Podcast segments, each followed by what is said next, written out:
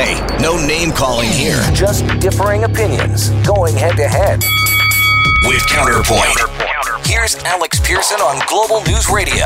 And it is time for Counterpoint. Let's bring in Andy Stinton, small businessman, and Jamie Ellerton, principal at Conaptus PR. Hey, guys. Uh, hi there. It's raining outside. I got wet. It is not raining outside. It's like kind of dry. And I found there's an underground garage to this place, so I'm happy camper now. I don't even use the underground, but thank you. Uh, Jamie, all good? Hello from Edmonton. Oh, oh, oh, yeah. I think some stampeding got in there along the way. So good to have you. You're a trooper. Let's talk about. Uh, I'm not sure if you're following uh, all the happenings at Queen's Park, but there was an omnibus uh, bill passed today at Queen's Park, which will legislate striking York University staff back to work after four months. And the unions are saying, "Hey, this violates our charter rights." And this is the president of CUPE, Fred Hahn, giving his thoughts any legislation that removes the constitutionally protected rights of workers to free collective bargaining deserves to be challenged. So you will take it to court or you won't take it to court? Well, we have a process in our union where the members actually decide that stuff, but if it was up to me, you bet your sweet patootie we'd take it to court. Let's talk about patooties. Um, um, Andy, and I got to be honest, uh, I think a lot of patooties are sick and tired of being uh, sidelined by constant work disruption especially at York University, where it seems to happen all the time. This is where, as me as as your average working guy, small business, uh, my head explodes because I read this. You know, you send us the notes, and I read it, and I'm going. Uh, these guys should get back to work, and the students should be able to finish their education. And the union seems to have some good points. And then name the, one. The sexual assault thing. But that's not that, okay. That's one of those things. That, has been going on at York University for a very long time. They say, and then the other side of it is that you've got the university allegedly not showing up. Somebody should crack some heads together. Well, they did. Give them three Ford. weeks. Otherwise, otherwise, because if you do force them back to work, from what everybody's saying, you're going to end up in court, and that doesn't solve anything. Jamie. Yeah, and I think one of the other weird things about this, if you kind of listen to CUPE's messaging and response today. It was kind of like they pretended that the Ontario government started fresh and new with the new Premier Ford, but I don't think the courts are really going to take kind of a change in government uh, as if they had to go all the way back to square one on this. And so obviously the Premier Wynne, uh, former Premier Wynne and her government were involved in this issue and trying to get parties to the bargaining table, and it clearly did not work. Uh, I think it's definitely within the union's rights to take this to court if they feel the need to challenge it.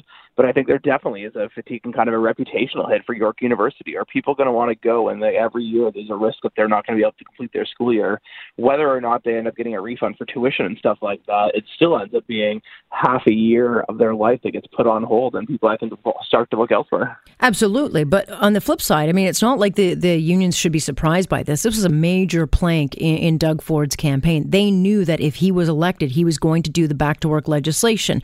Um, so they had all the time during that election campaign to get back to the table. They could themselves go back to the table, but they don't. Andy, here's here's where I get frustrated you know, it seems that, that Ontario and Canada is starting to be a bit like the United States. Everybody is battling everybody. There's a right, there's a left, there's all these other things.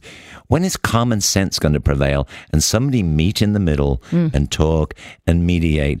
And, and maybe those kids can go back to school. Maybe they can get something for the tuition fee. Yeah, but maybe. right now, the other side of it is even if they are forced back, what's the diploma going to be worth? Nothing. Nothing. And then there'll be another strike with another group in another six months somewhere else. So it's a cycle that just keeps going. Um, let's talk a little bit about the uh, sex ed curriculum, which apparently is the most important story ever in the entire universe uh, and the only thing anyone ever wants to talk about. But I guess the PCs have clarified their, their sex ed. They repealed the new curriculum. They said today, however, that uh, in the fall, kids will still have access to things like consent, cyber safety, gender identity you know, Jamie, they're trying to suck and blow here a little bit. They they strategically made a mistake by yanking uh, this curriculum. They should have left it in and made the changes, but now uh, it looks like they're going to keep the the major things in that people were upset about. Yeah, and I think the government's kind of had their first comms fiasco on this as well. They are a bit over the map. It was obviously a political promise that Premier Ford made in the election to repeal the curriculum. But when you listen to those who are most ardently opposed to it and ask them what they would like to see repeal and replace, none of them have anything they want to point to. Mm-hmm. Uh, of course, LGBT groups are, are rightly concerned uh, when they weren't even mentioned in the previous curriculum and the fact that that's being rolled back. Uh, and quite frankly, it needed to be modernized. This has been taught in Ontario schools now for the past three years, uh, with the exception of a bunch of loud fanatics with otherwise little fanfare. And like the vast majority of parents support their kids learning these things, as well as talk to their kids about it at home. So I think if you look at kind of the blowback they've faced in the media about this, they've realized that they've got an issues management comms issue on their hand, which is why you saw Minister Thompson walk this back today in the House, or sorry, in the legislature. And uh, I think this is not going to be the last of it. So I saw later in the afternoon when she was pressed further on a uh, they didn't really have details as to what they were going to keep of the new one and what was going to go back to the old one. And they're all over the map. While the legislature is sitting, they're being held to account by the NDP on this one. And uh, this is definitely not, I think, going to be the last time we talk about this on your show. If only there was this much outrage, Andy, over the fact that so many kids are failing math. I mean, look, uh, the, the, reality is, for those who are so perplexed about this, there are, are pe- there are people called parents. Parents are actually pretty good at what they do. Um, and I know that they're told that they. That. Well, appar- apparently parents can't parent, so I we mean, need Jamie's teachers just come up with this great big long calm explanation. Mm-hmm. Here's what they did. You know, sorry, Jamie, don't want to you know get on your case. But they didn't think this out. Well, that's what he they, said. They went in a longer roundabout way. It's like, and there's assumptions. There's this. Somebody, and this is doesn't look good on Ford, because I said the other week I'll give him a chance. I didn't expect anything quickly. Now they've come out with something quickly. Now they're they're dialing it back. Now they're going to go out for consultation, but it'll be in, in the school in September. Mm-hmm. Uh, but then they're saying out for consultation, which will take two months. The way that figures, that's going to be the end of September. But but, but do you actually really I just get like, confused. Are, are, like, it's are, BS. Are we actually telling like p- parents can't possibly talk about this with their kids? Like, are we are we to believe that all parents are so useless and daft that they need the government to, to make sure their kids are taught? No, but I think there are certain religious and cultural people Some. that can't sit down and talk about gender issues, can't talk about sex. They can't, and they don't know how to. I think there's another part of the population that are just plain uncomfortable. Yeah, I think we. um Like I believe that babies come from Cabbage Patch, from my father telling me. so you know, I mean, that was my sex ed. But Jamie, look, do not say but, anything right But it now. is not like the, the world is not going to come to an end because of sex ed. It's a wedge issue. It's annoying for sure. It's not the most important issue I think uh, facing kids, Jamie. I mean, we have violence in classrooms. We have kids failing uh, and not getting the actual skills they need. That should be a bigger issue. But no question, the PCs shot themselves in the foot on what was really something that they should have easily been able to avoid. They've made it an issue.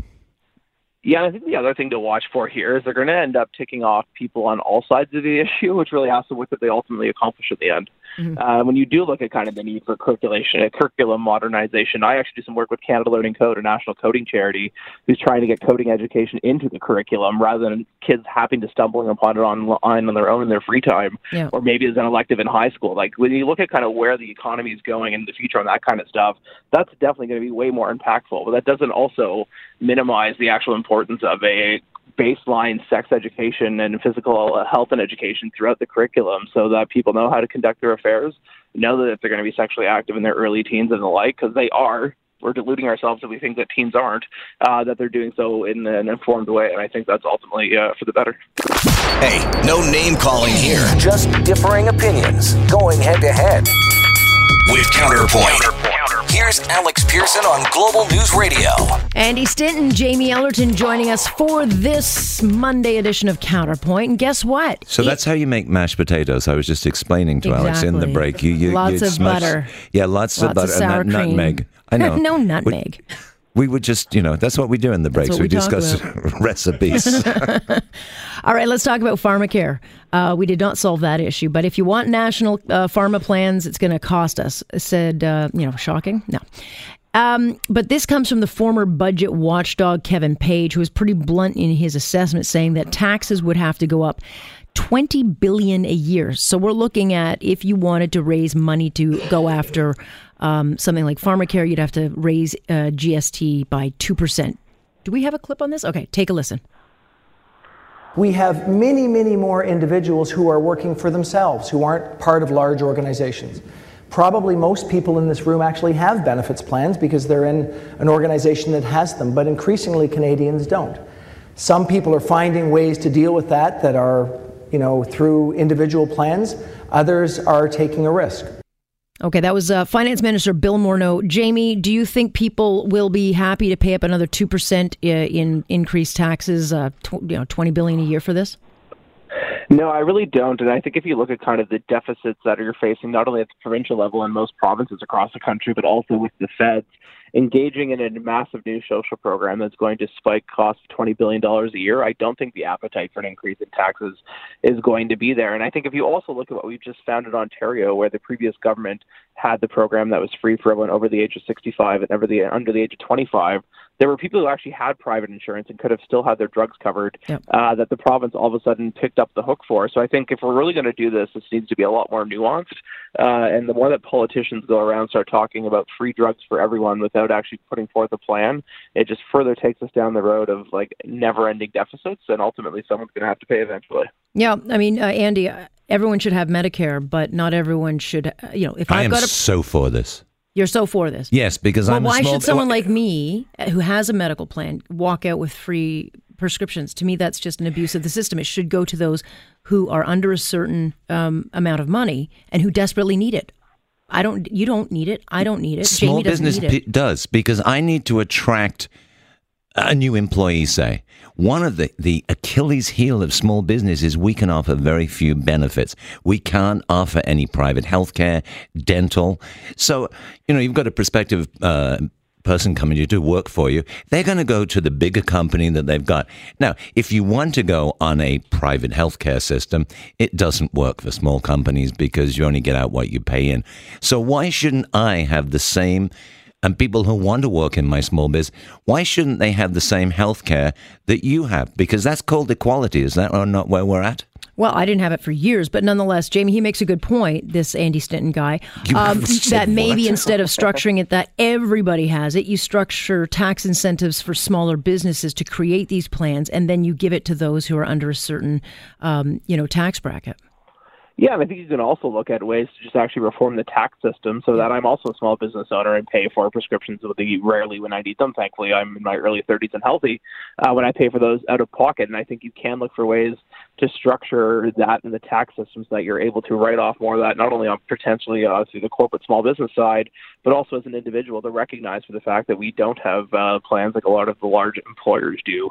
But one of the things that I have real concerns about when you talk about this, if you look at things like cancer care in Ontario, where Yeah. like kind of basic level chemo is available, if you have like a strain of cancer and the more new edge, cutting edge chemo and the treatments aren't covered by OHIP, you're either forced to hopefully get into a clinical trial or go south of the border and pay mm-hmm. for it out of pocket. And it's like anytime I hear the government's going to do something that's supposed to be great for everyone, it mm-hmm. probably means they're lowering the bar to a point where it kind of at some level makes financial sense for the government, but ultimately a lot of things don't make the cut. And are we really further ahead on this? I think this is really an, an, a solution in search of a problem. And if we're looking at going and investing more in the healthcare system, I don't think addressing pharmacare when this isn't as big as an issue as it is. Yes, if there are those who don't get drugs uh, today, perhaps we can look at how to do that. But a blanket one size fits all approach is just to me not the answer. Yeah, but why shouldn't we all be equal? But why wouldn't you want Jamie? that money to go into healthcare, like to, to improve the one system apparently we all want? I mean, I just waited three months to get an MRI on my ankle to look at a tear in my ankle that's now much bigger than it was uh, three months ago. I mean, I, I'm sorry. I'd rather see us put $20 billion into correcting what we need, uh, you know, cancer treatments and all the rest of it, rather than pharmacare. But the fact is, you won't.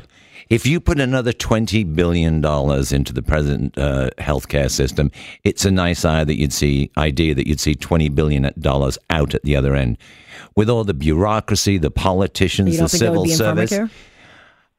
I, it could do, but at least you're covering people and you're giving an added benefit. There's, there is no guarantee that they wouldn't, you know, just throw the 20 billion, that wouldn't throw it out the I just- door. But it wouldn't be efficient. Governments aren't efficient. So, Jamie, For when you're talking agree. about efficiencies, they're not there in the first place. Oh, for sure. But I also think like I'm a small business owner because a I believe I can ultimately make more money in the long term. B, I get to enjoy my work more by not having to work for somebody else. And C, it, it allows me to kind of grow and be rewarded for that kind of stuff. And there are other trade offs I make to be self employed and enjoy that benefit. To pretend like I all of a sudden need to be taken care of as if I'm chained to a desk nine to five, like a lot of people in the workforce, that's a choice I actively make as an entrepreneur and a small business owner. And I'm happy to pay those things out of pocket because I thankfully can't afford it. How many employees do you have? Uh, I'm actually a one man shop right now. Okay, so you don't have the issue of attracting new labor. And when they come to you and they say, Jamie, tell me about the benefits. What benefits are you going to offer them? Benefit of employment.